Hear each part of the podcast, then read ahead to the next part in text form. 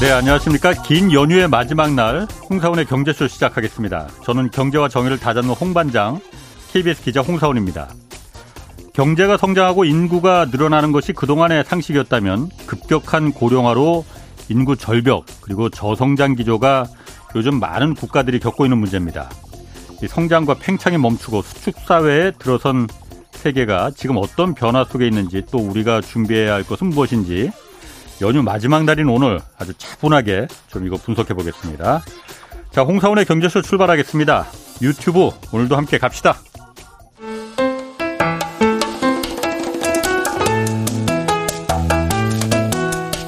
대한민국 최고의 경제 전문가만 모십니다.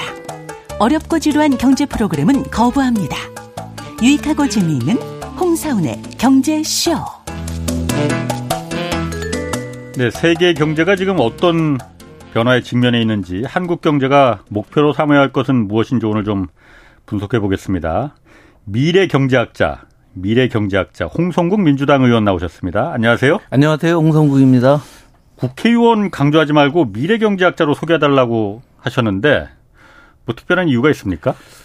그 정치인은 객관성을 갖기가 어렵습니다. 그래서 우리가 미래를 바라보고 경제를 바라볼 때 중립적이고 객관적인 시각으로 말씀을 드린다는 것을 말씀드리기 위해서 제가 뭐 국회의원이라는 신분은 그렇게 강조를 안 했으면 좋겠다. 그리고 저도 항상 이야기를 할 때는 중립적, 중도적인 위치에서 이야기하기 때문에 그렇습니다. 중립적, 중도적. 어쨌든 지금 국정치인이신데 그게 가능합니까? 이제 그 어떤 문제를 풀어가는 데 있어서 정치인은 여야가 방식의 차이가 있는 거지 문제를 인식하는 부분에 있어서는 저는 차이가 있을 수 없다고 봐요. 그런데 지금 우리나라는 좀 차이가 발생하고 있습니다. 그런데 그 부분들은 제가 보기에는 이제 좀 더 공부를 하시고 제가 쓴 책을 읽어보시면 좀 바른 방향으로 좀 인지가 되지 않을까라는 생각입니다. 그러니까 이번에 수축사회 2.0이라는 책 쓰셨잖아요. 5년 전에도 똑같은 제목의 수축사회라는 책 쓰셨었잖아요. 이번에 그 후속판인데 일단 제가 아직 다 읽어보지 못한 한 3분의 1 정도 읽어봤는데 수축사회라는 게 일단 뜻이 뭔지 의미하는 게 뭔지 좀 그거부터 좀 풀어주시죠. 오늘이 개천절인데요. 단군 할아버지가 나오신 이후부터 대한민국은 계속 커왔습니다. 인구도 늘고 경제도 커지고 발전이 되어왔죠. 그런데 이 부분이 이제 막히기 시작을 했습니다. 더 이상 커지지 않는다. 어떤 분야는 수축이 되고 줄어드는 쪽도 있고 물론 커지는 데도 있습니다. 그런데 총량적으로 더 커지기 어려운 세상이 지금 코로나 이전에 제가 2018년에 주장을 했고요. 그리고 이번에 다시 한번 강조하는 것은 코로나 때문에 이 부분이 더 빨라진 측면이 있습니다. 그래서 세상이 이제 성장이 좀 정지하게 되고 다른 방향으로 바뀌니까 변화라는 용어 대신 저는 전환이라는 용어를 써요. 변화라고 하는 것은 중심을 이렇게 잡아놓은 상태에서 좌우로 왔다 갔다 하는 거죠. 해법이 명확해요. 그러니까 전환은 3차원에서 마치 4차원 가듯이 이 완전히 다른 세계로 바뀌는 거죠. 세 가지입니다. 첫 번째가 우리가 너무도 잘 아는 기후위기, 안전위기입니다. 기후위기로 우리가 지난해 얼마나 썼을 것 같습니까? 약 2조 달러를 썼다고 합니다. 전 세계가. 네, 그래서 전 세계가 100조를 버는데 한 2% 정도 썼다고 하는데 한 10년 지나면 한 10조 달러 정도 쓸 거라고 합니다. 우리 전기차 계속 얘기하지만 전기차로 왜 합니까? 태양광 왜 갑니까? 다 기후잖아요. 기후 그리고 아마 우리 홍 반장님 댁에도 뭐 공기청정기가 있다든가 연수기가 있다든가 아이들이 아토피에 걸린다든가 이런 모든 것들을 다 더하게 되면 엄청난 비용을 과거에는 안 썼는데 이미 쓰고 있어요. 우리가 아는 C로 시작하는 정수기 회사가 1년에 3조 원 이상 매출해요. 그 물을 그냥 못 먹으니까 걸러서 먹다 보니까 근데 그 회사만 있는 거 아니잖아요. 물 걸르는 비용만 우리나라에서 수조 원을 쓰고 있는 겁니다. 상수도만 해도.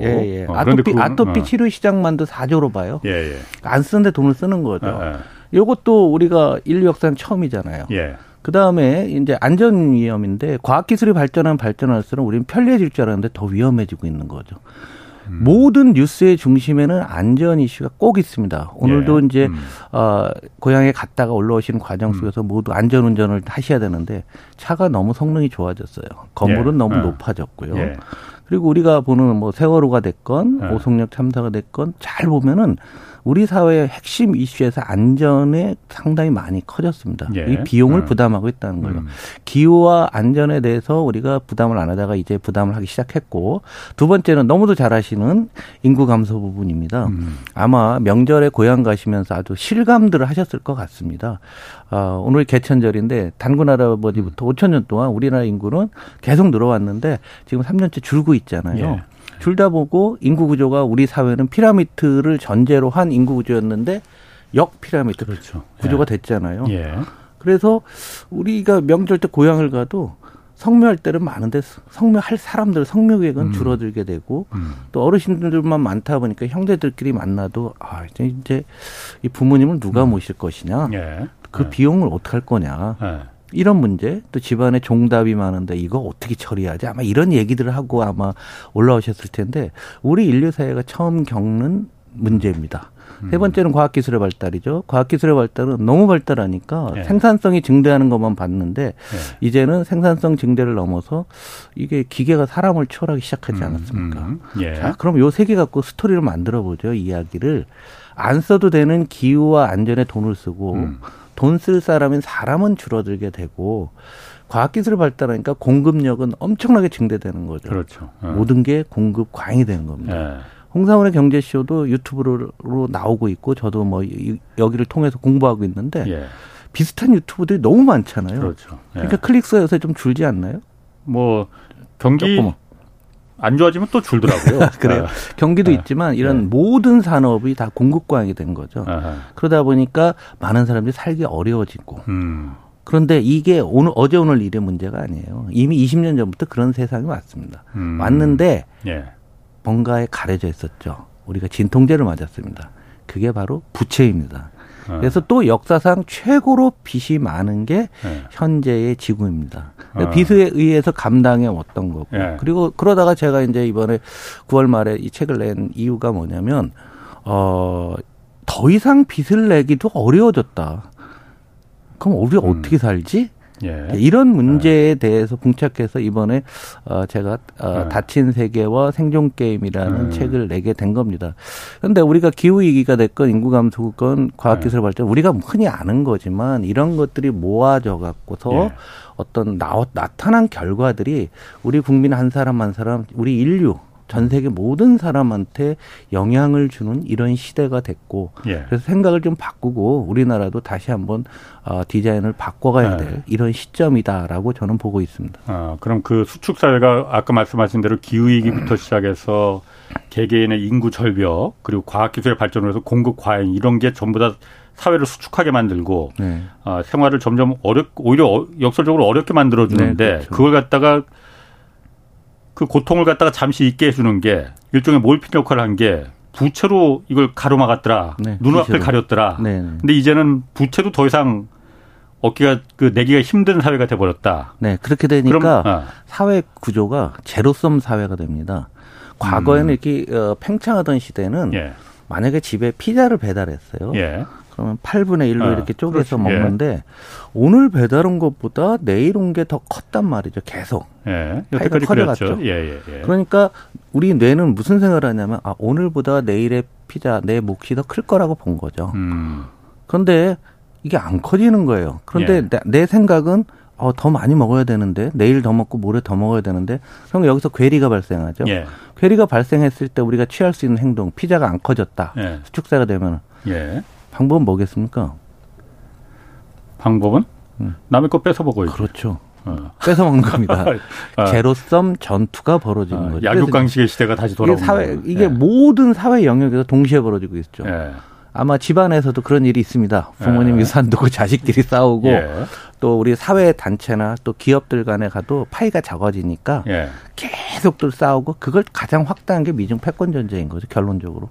미중 패권 경쟁이 그 약육강식의 시대를 더 부추겼다. 아니 이제 개인이 느끼는 제로섬적인 상황이 예.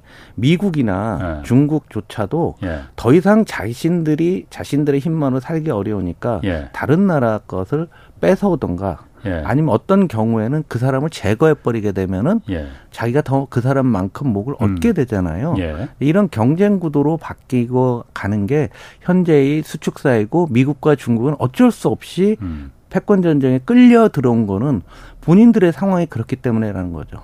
미국이 패권을 중국의 입장을 먼저 보면 중국이 미국에서 패권을 뺏어오지 못하면 중국 내부적으로 더 이상 성장하기는 매우 어려운 상황이 됐거든요. 예. 그럼 미국 걸 조금 좀 뺏어야 되겠다. 이런 생각을 가진 거죠.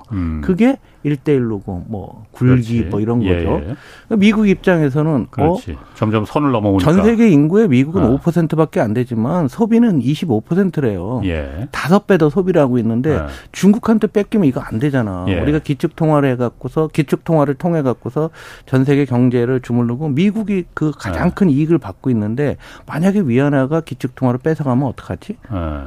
일정 부분 뭐 다 가지기는 어렵겠지만 예, 예. 그러면 더 크기 전에 이 정도에서 눌러줘야 되지 않겠냐. 그러니까 머릿속에는 미국 사람들의 머릿속이나 중국 사람들의 머릿속에는 똑같고 그것을 끊는 리더들도 생각들은 똑같을 거예요. 다른 사람 걸 뺏어오야 된다. 예. 그것이 우리 사회, 우리나라 정치로 오면 여야 간의 공방도 과거보다 더 치열해진 게 그런 이유가 되고 사회 이상 행동하는 사람들 많은 부분들도 역시 마찬가지로 동일하게 봐야 된다라는 거죠. 지금 말씀 잘하셨어요. 그러면은 미국하고 중국의 패권 경쟁이 결국은 인류를 보편적으로 더 행복하지 않은 세상으로 지금 끌고 들어가고 있는데 그게 서로 그러니까 자기네들 입장만 생각해서 그런 거잖아요. 네.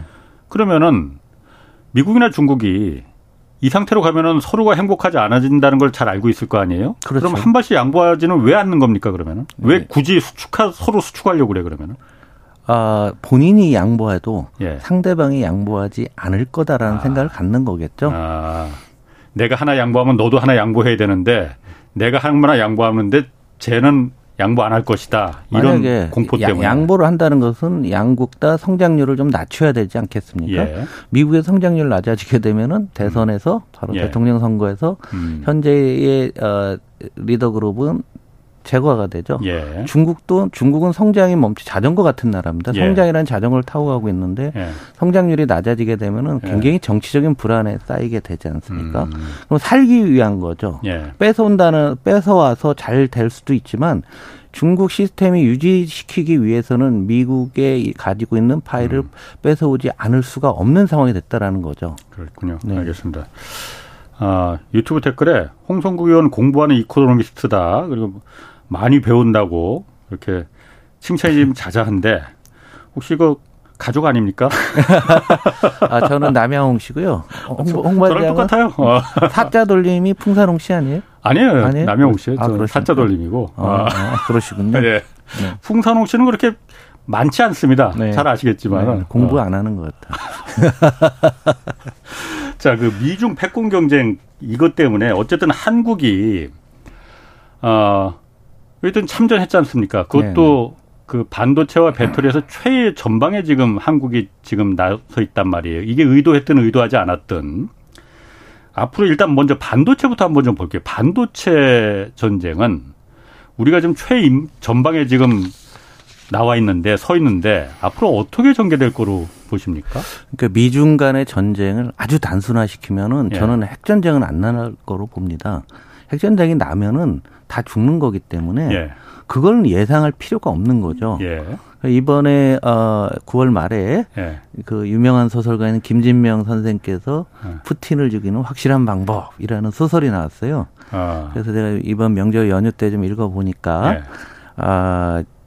결국은 핵전쟁을 일으켜서 그러니까 러시아가 우크라이나에 핵을 쏘고 또 미국은 다른 여러 음모 뭐 이런 음모론을 통해서 미국은 아주 약한 걸 모스크바에 쏴서 추가로 더 큰 핵을 맞은 것을 방지하기 위해서 결국은 이제 푸틴을 제거하는 그 러시아 군부가 제거하는 그런 용어로 나오고 있는데 어떤 사람들도 이게 물리적 전쟁은 함부로 예상해서는 안 되는데 많은 요즘 학자라든가 언론이라는 사람들이 이건 뭐 남의 일 얘기하듯이 함부로 이야기하는 사람들 굉장히 많은데 저는 그 소설을 읽으면서도 너무 쉽게 쉽게 생각하고 있다. 소설이니까 뭐. 네. 예. 그래서 소설이라도 아마 2프로에 나와서도 그런 말씀들을 들으시는 분 가끔 있던 것 같아요. 그런데 우리가 한번 생각을 해보면 그럼 미국과 중국이 싸우는데 뭐 갖고 싸울까 하면 딱 전선은 두 개입니다. 아주 단순해요. 그 첫 번째가 과학기술이고요. 그리고 역사적으로 항상 과학기술, 뭐 에너지와 관련된 거였죠. 과학기술이고 또 하나는 금융패권인가 딱 두 개입니다. 예. 두 가지 전선이 지금 벌어지고 있는데 그중에서도 지금 벌어지고 있는 거는 과학기술이고 금융은 아직 중국이 안 됩니다. 그러니까 아직 그건 안 되고 다음 차례에 순서 번호표 뽑고 있고. 네, 그렇죠. 그러면은 과학기술이 왜 중요하냐면은 바로 과학기술은 이번에 반도체로 집약되는 이유는 바로 AI 때문에 그렇습니다. AI라고 하는 것은 뭐 영화 이제 터미네이터 이런 거를 보시게 되면은 인공지능이 사람들을 그 이제 핵전쟁을 일으켜서 인공지능이 인간을 제거하는 이런 스토리잖아요. 그런데 지금 인공지능이 얼마나 중요해졌냐면 뭐 우리를 편리하게 하는 것. 그건 다들 이해하시겠지만은 전쟁이 만약에 발생했을 경우에 인공지능이 전쟁을 지휘할 수밖에 없어졌어요. 사람보다 판단이 빠르니까? 사람보다 엄청 빠르고요. 다양한 복잡한 상황들을 정보를 다 보여야 되기 때문에요. 그러면은 우리가 이것만 한번 생각해보자는 얘기예요.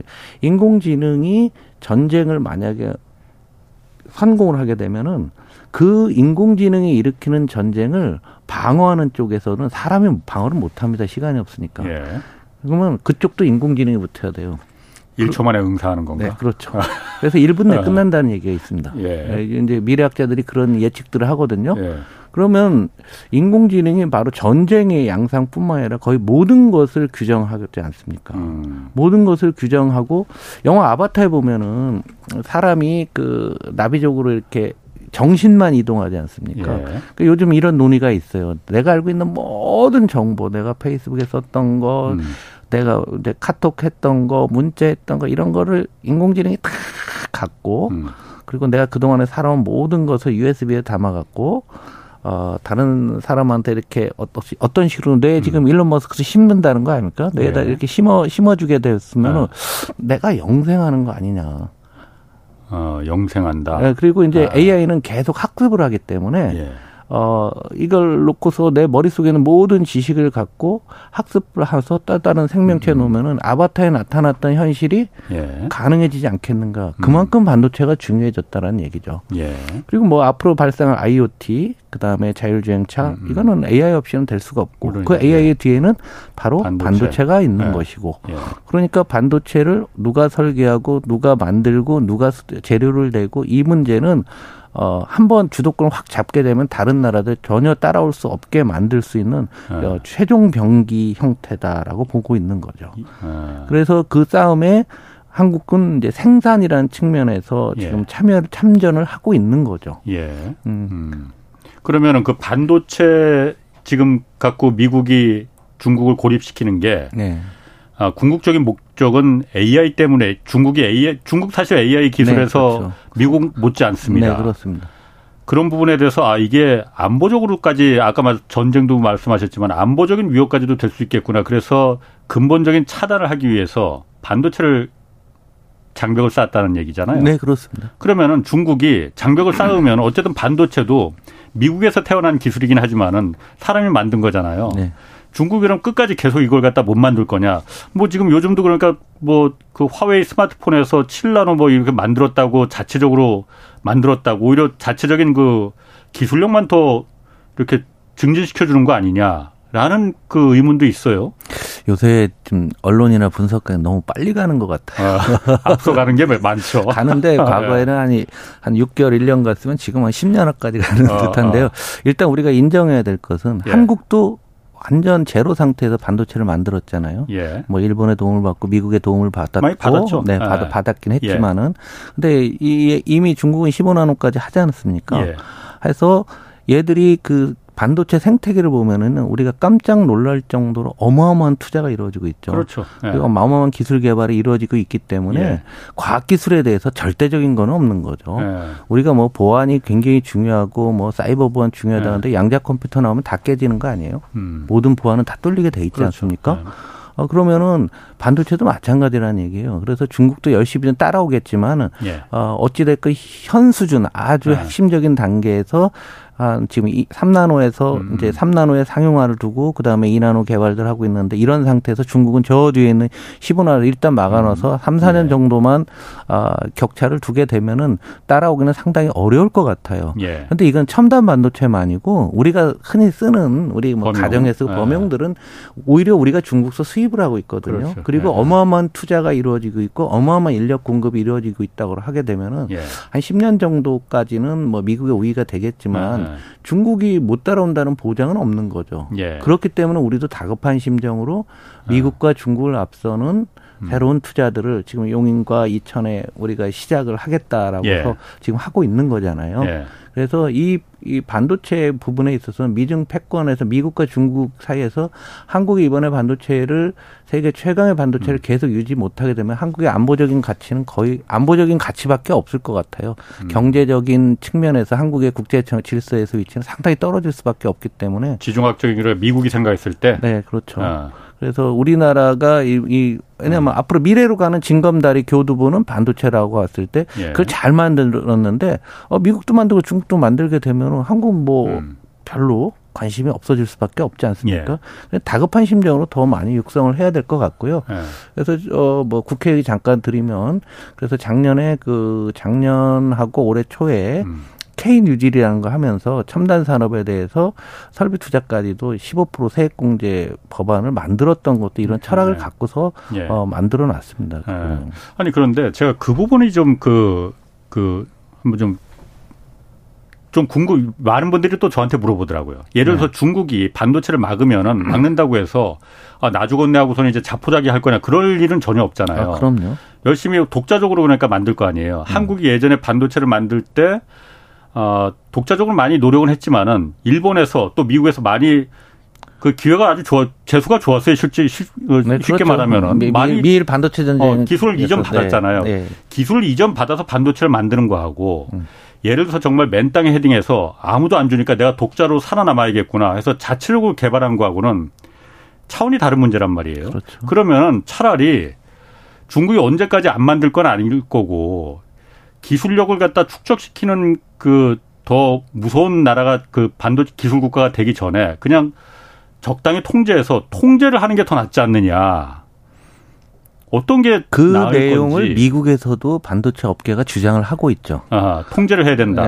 네, 관리를 해야 된다. 관리를 하자는 얘기죠. 예. 그래서 미국 내부에서도 그러고 그렇죠. 있는데 예. 지금 이제 전선이 미묘해진 게 최첨단 반도체에 있어서만큼은 이건 군사적인 목적, 안보적인 목적이거든요. 예, 예. 그런데 그게 아니고 범용 레가시 반도체 같은 경우에는 우리 생활 속에 쓰이는 거고 중국이 예. 이미 상당한 수준에 올라와 그렇죠. 있으니까 그 시장을 놓쳐서는 안 된다. 예. 여기 안효학 교수 나와서 계속 시장 말씀을 하시던데 네.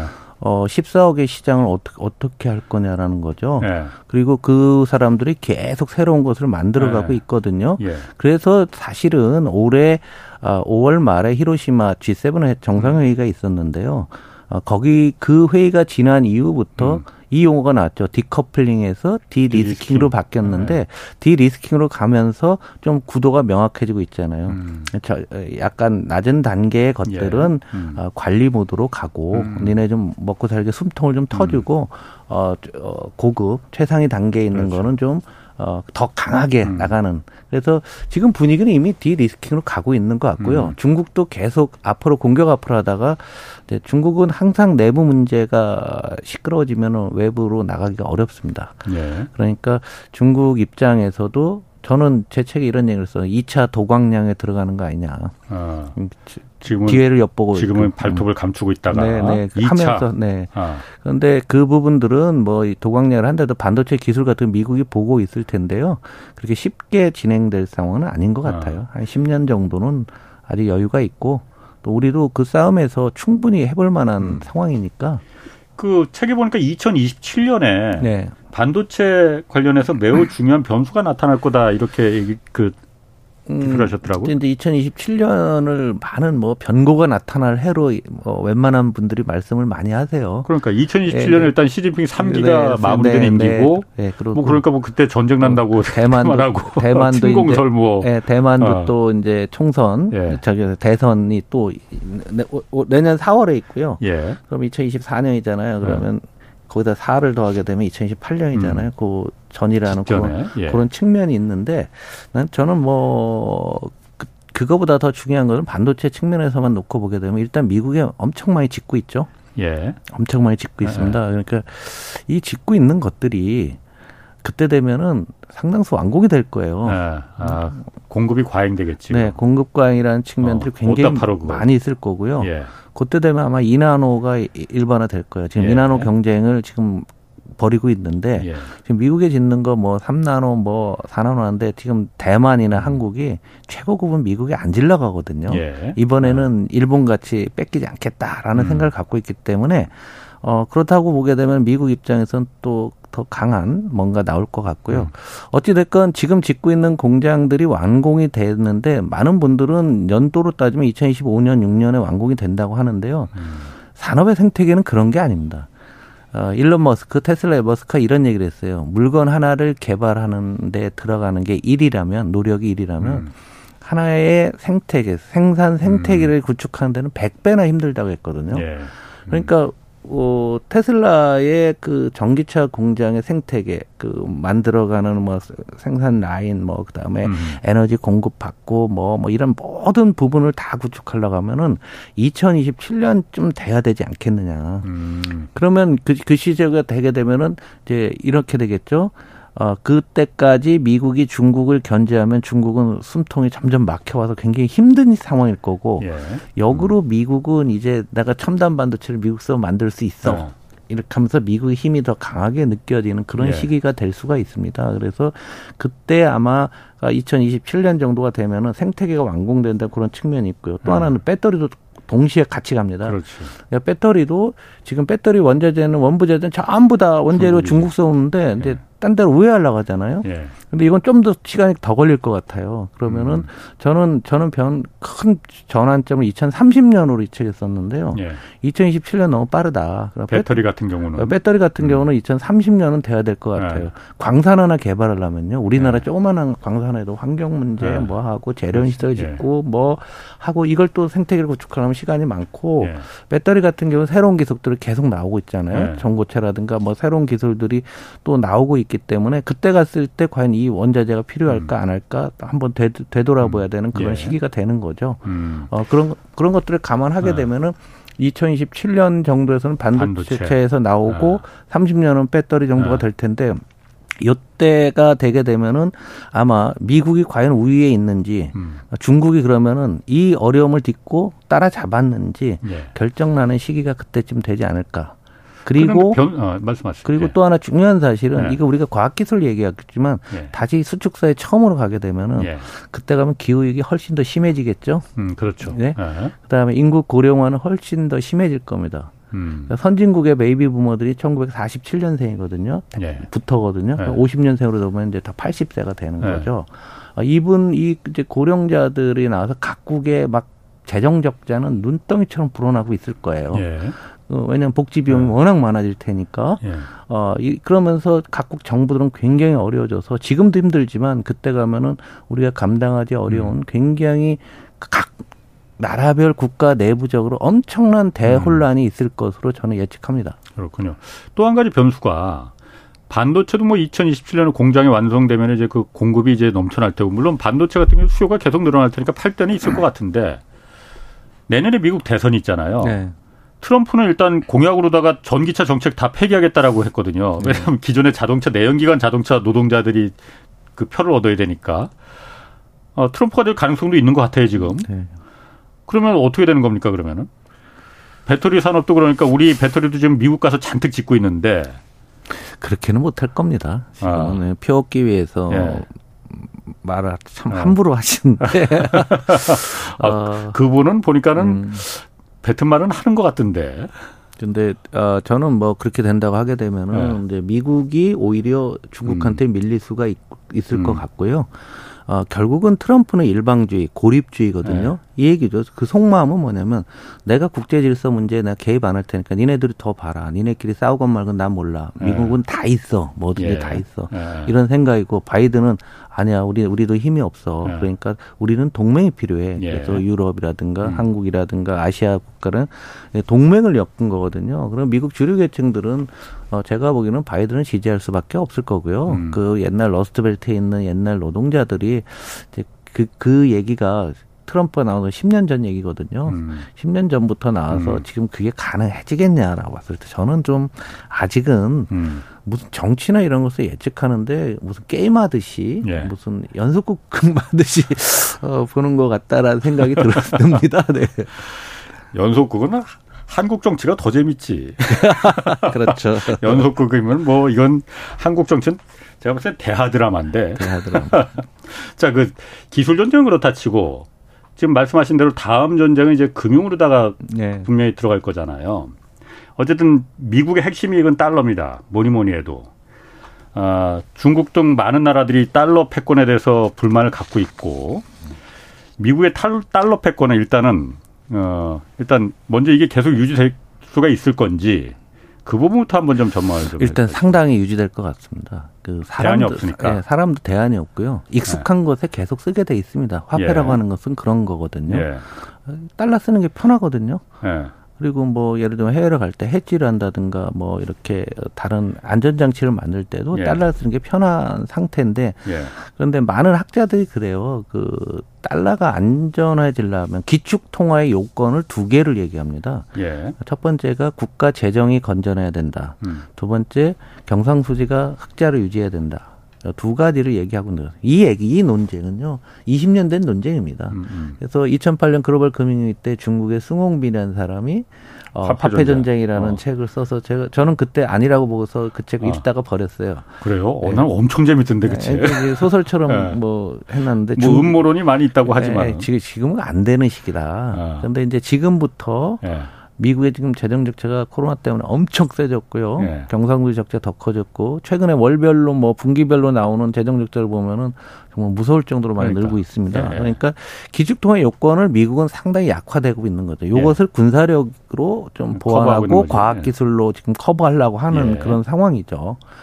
그런데 그렇다고 하면은 중국이 지금까지 미국의 대든 나라, 그럼 한번 생각을 해보면 대든 나라가 최대가 미국 GDP의 40%였어요.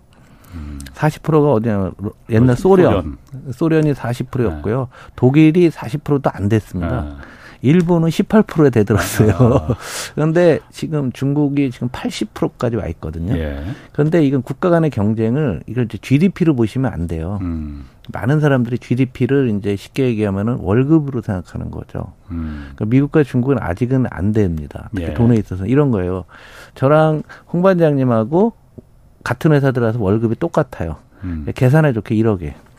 그럼 누가 부자인가 봤더니 홍 반장님은 옛날 종갓집이라 집안에서 받은 종답부터 뭐 부모님한테 얻어놓은 거 그리고 있는 집 자식이었어요. 있는 집 자식이었고요. 아니면 저는 월세로 사는 사람이었어요. 그러면 월급 번 거 월세로 막 쓰고 이거 모으려면 한참 시간이 걸리잖아요. 그러니까 국가 간의 차이, 화폐의 차이, 특히 국력의 차이 그리고 국방력의 차이도 마찬가지입니다. 미국의 항공모함이 제 초등학교 다닐 때도 미 칠함대 뭐 이런 얘기를 듣고 실험대 보면 오 대단하다 이랬는데 그거 아직도 쓰거든요. 감가상각 끝났을 겁니다. 아예 없는 거지만 마찬가지로 경제력에 있어서 GDP에 있어서는 80%까지가 유일한 나라가 됐어요. 그런데 스톡이라고 그 쌓아놓은 재산이에요. 재산에 있어서는 아직도 상당한 차이가 많이 납니다. 그래서 중국이 따라가기는 어려울 텐데 중요한 것은 미국은 조금씩 나빠지고 있고 중국이 혼자 안 되니까 지금 러시아라든가 중동이라든가 그런 자원보국들하고서 연합해서 위안화를 조금씩 쓰려고 하고 있고 요런 상황인데 이게 일시에 가기는 좀 어렵다라고 보거든요. 그런데 러시아는 이제 슬슬 어려워지고 있잖아요. 뭐 우크라이나 전쟁이 끝나고 나면 러시아 이제 본격적으로 어려워질 것 같고요. 그러니까 중동도 마찬가지 같아요. 그래서 뭐 중동에서 빈살만이라는 사람이 나오고 뭐 하지만 반대로 이란을 풀어주면서 또 하고 미국이 또 이번에 이제 쉐일 오일 같은 경우도 애초에 유가 떨어진 이유가 미국에서 쉐일 오일 나왔던 거 아닙니까? 예, 예. 그러니까 쉐일 오일 나왔는데 그걸 다 막았다가 더 올라가게 되면 다 또 열을 겁니다. 예. 저는 경험적으로 참 웃긴 얘기긴 하지만 예. 미국의 골드만삭스가 유가 전망하면 항상 고점이더라고요. 2008년도 글로벌 금융위기 전에요. 그때 150달러까지 갔지 않았습니까? 예, 배럴당? 예, 예. 그때 골드만삭스가 200달러 간다고 했습니다. 제가 그 당시에 그 대우증권 리서치 센터장이었는데 예. 내기를 걸었어요. 직원들하고. 200달러 가나? 나는 안 간다 그랬다. 우리 이코노미스트 200달러 걸었다가 제가 예. 크게 얻어먹은 적이 있는데 마찬가지 이번에도 쭉 골드만삭스가 150불 간에 뭐 하더라고요. 그래서 좀 재밌으라고 드리는 말씀인데 골드만삭스 전망 거의 안 맞더라고요. 제가 보기에는. 그런데 그만큼 공급력이 많아지고 있고 또 우리가 태양광에 몰입하고 새로운 에너지로 가고 있기 때문에 앞으로 증가 속도가 그렇게 빠르진 않을 거거든요. 그래서 제가 보기에는 그렇다고 하게 되면 중동의 영향력이 약화되게 되면은 자연스럽게 위안화가 이제 그 기축통화로 가는 데는 우리 예상보다는 중국의 예상과는 다르게 속도가 그렇게 빨라지지는 않을 것 같다라는 예. 생각합니다. 다만 이런 건 있어요. 유로 내부적으로 너무 어려워지고 있기 때문에 그렇죠. 유로화가 1대1로 출발했다가 1대4까지 1유로당 달러가 1.4달러까지 갔다 다시 1대1이 됐잖아요. 예. 약 한 35% 정도 유럽이 미국 대비 지금 나빠진 거예요. 한 7, 8년 사이에. 유럽이 나빠지고 있으니까 그것의 대체물이 뭔가 필요하겠죠. 그런데 그런 측면에서 위안화가 어느 정도는 되겠지만 우리가 생각하는 게 빨리 발생하지는 않을 것 같습니다. 그 달러 패권이 무너진다고 보는 사람들 중에 논리는 위안화가 공격적으로 들어와서 그걸 대체해서가 아니고 달러 자체에 스스로 무너질 가능성이 더 많다. 왜냐하면 너무나 많이 찍어냈기 때문에 미국 자신도 감당을 못할 정도로 지금 찍어냈기 때문에 이걸 갖다 다시 뭐 미국 부채한도 협상 뭐 얼마 전까지 뭐 뉴스가 되고 그랬을 정도니까 이 정도를 미국이 어떻게 감당을 하겠느냐. 그러니까 자체적인 구조적인 문제 때문에 달러 패권이 미국 스스로 달러를 갖다 지금 무너뜨릴 수밖에 없는 구조 아니냐. 이런 얘기 그러니까 중국 위안화 때문이 아니고 중국도 위안화가 그 기축통화가 되는 걸 원치 않는다. 왜냐하면 그러면 중국이 너무나 많은 무역 적자를 갖다 끌어안아야 되기 때문에 중국은 그거 원치 않는다. 그럼 14억 인구를 어떻게 먹여 살리느냐. 그거는 굉장히 좀 잘못된 생각이고요. 예. 기축통화를 가지고 있다고 하는 게 그 나라한테 어마어마한 영향을 줍니다. 예. 예를 들어서 미국이 달러 패권은 무슨 수로 해서 막을 거예요. 어떤 식으로든지. 뭐 군사력을 동원해서라도 막을 수 있. 네, 제 책에도 그렇게 써놨습니다. 예. 그 이유는 뭐냐면 그러니까 미국이 늘리고 있는 기축통화국이라서 인구가 전 세계 5%인데 25%만큼 소비를 하지 않습니까? 예. 5배를 더 소비하는 거잖아요. 예.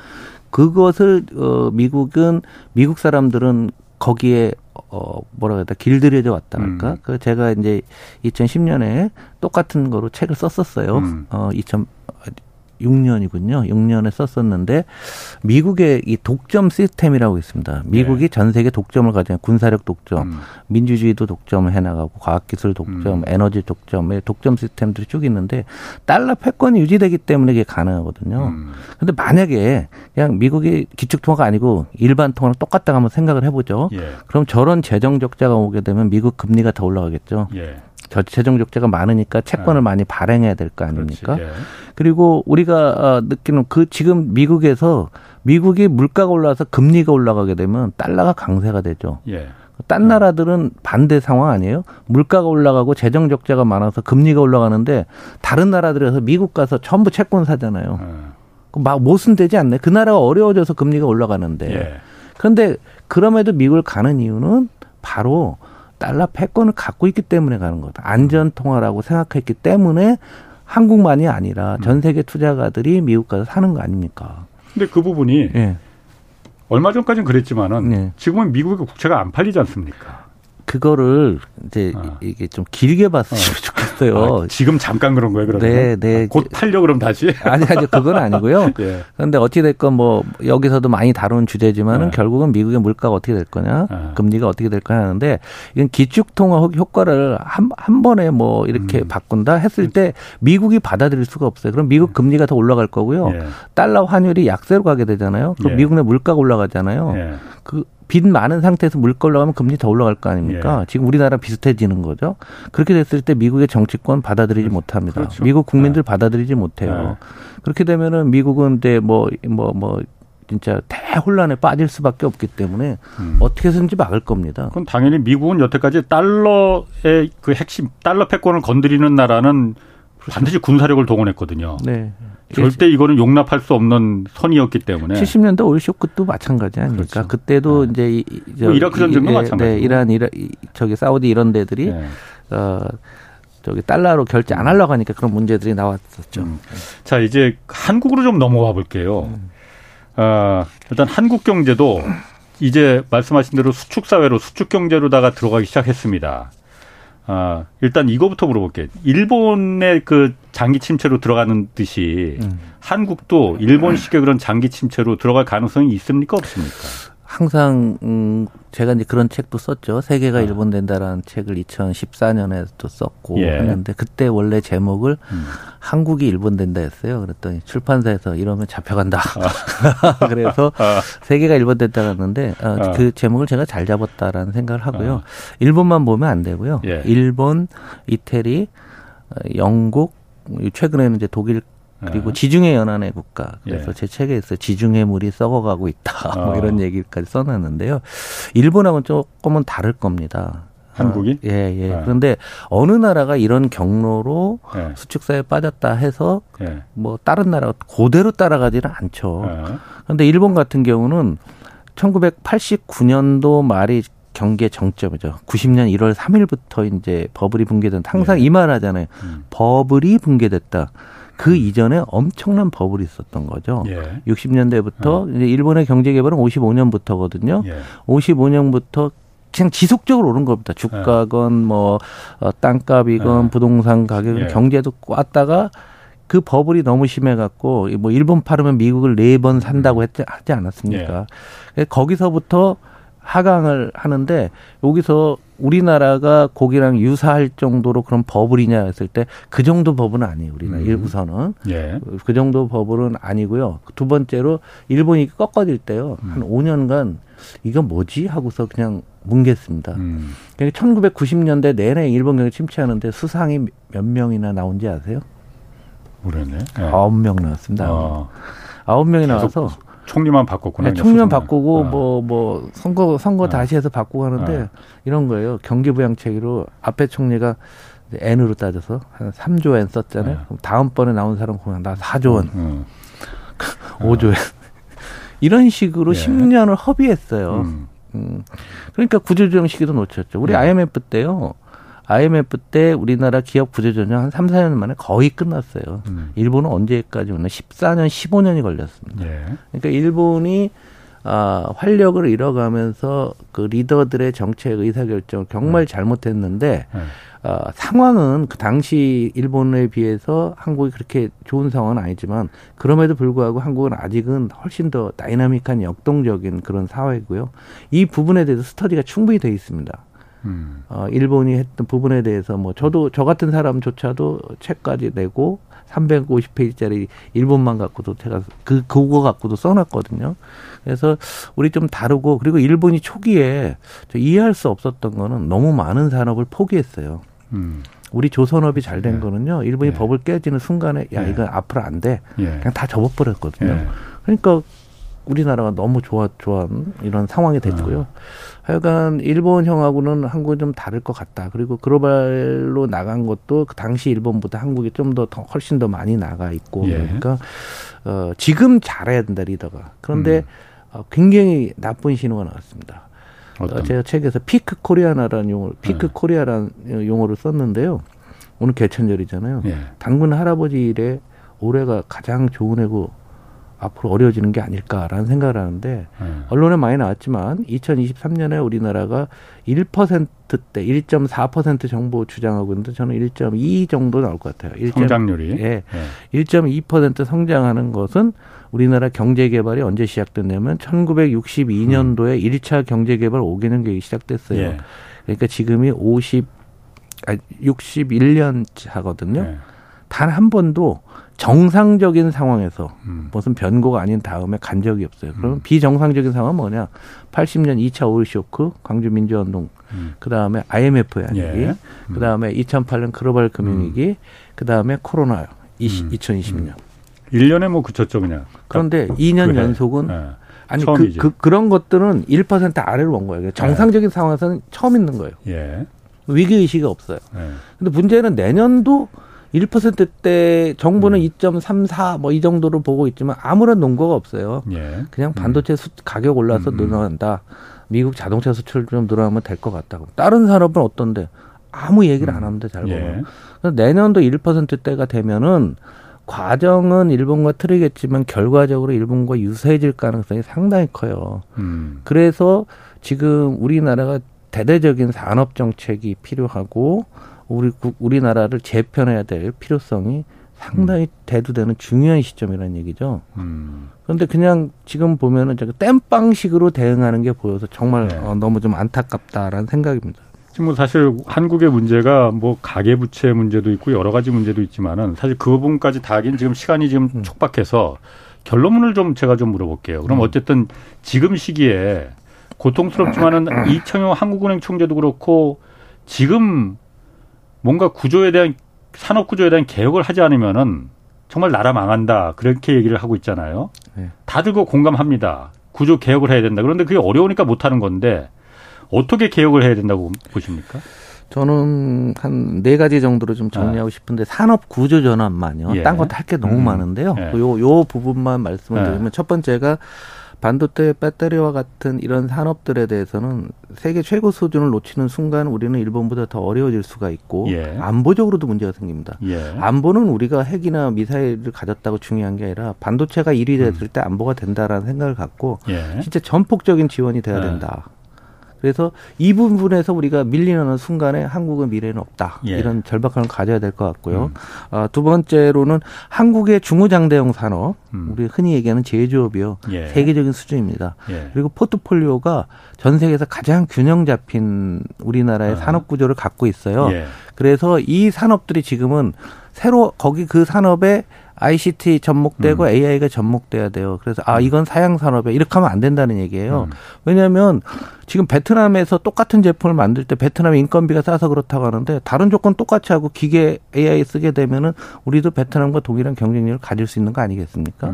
그래서 지금 우리 산업 구조에서 제조업을 재제조화라고 합니다. 다시 제조업이라 해서 이 재제조업에 대한 요 지원도 세계적 차원으로 육성을 해야 될 것 같고요.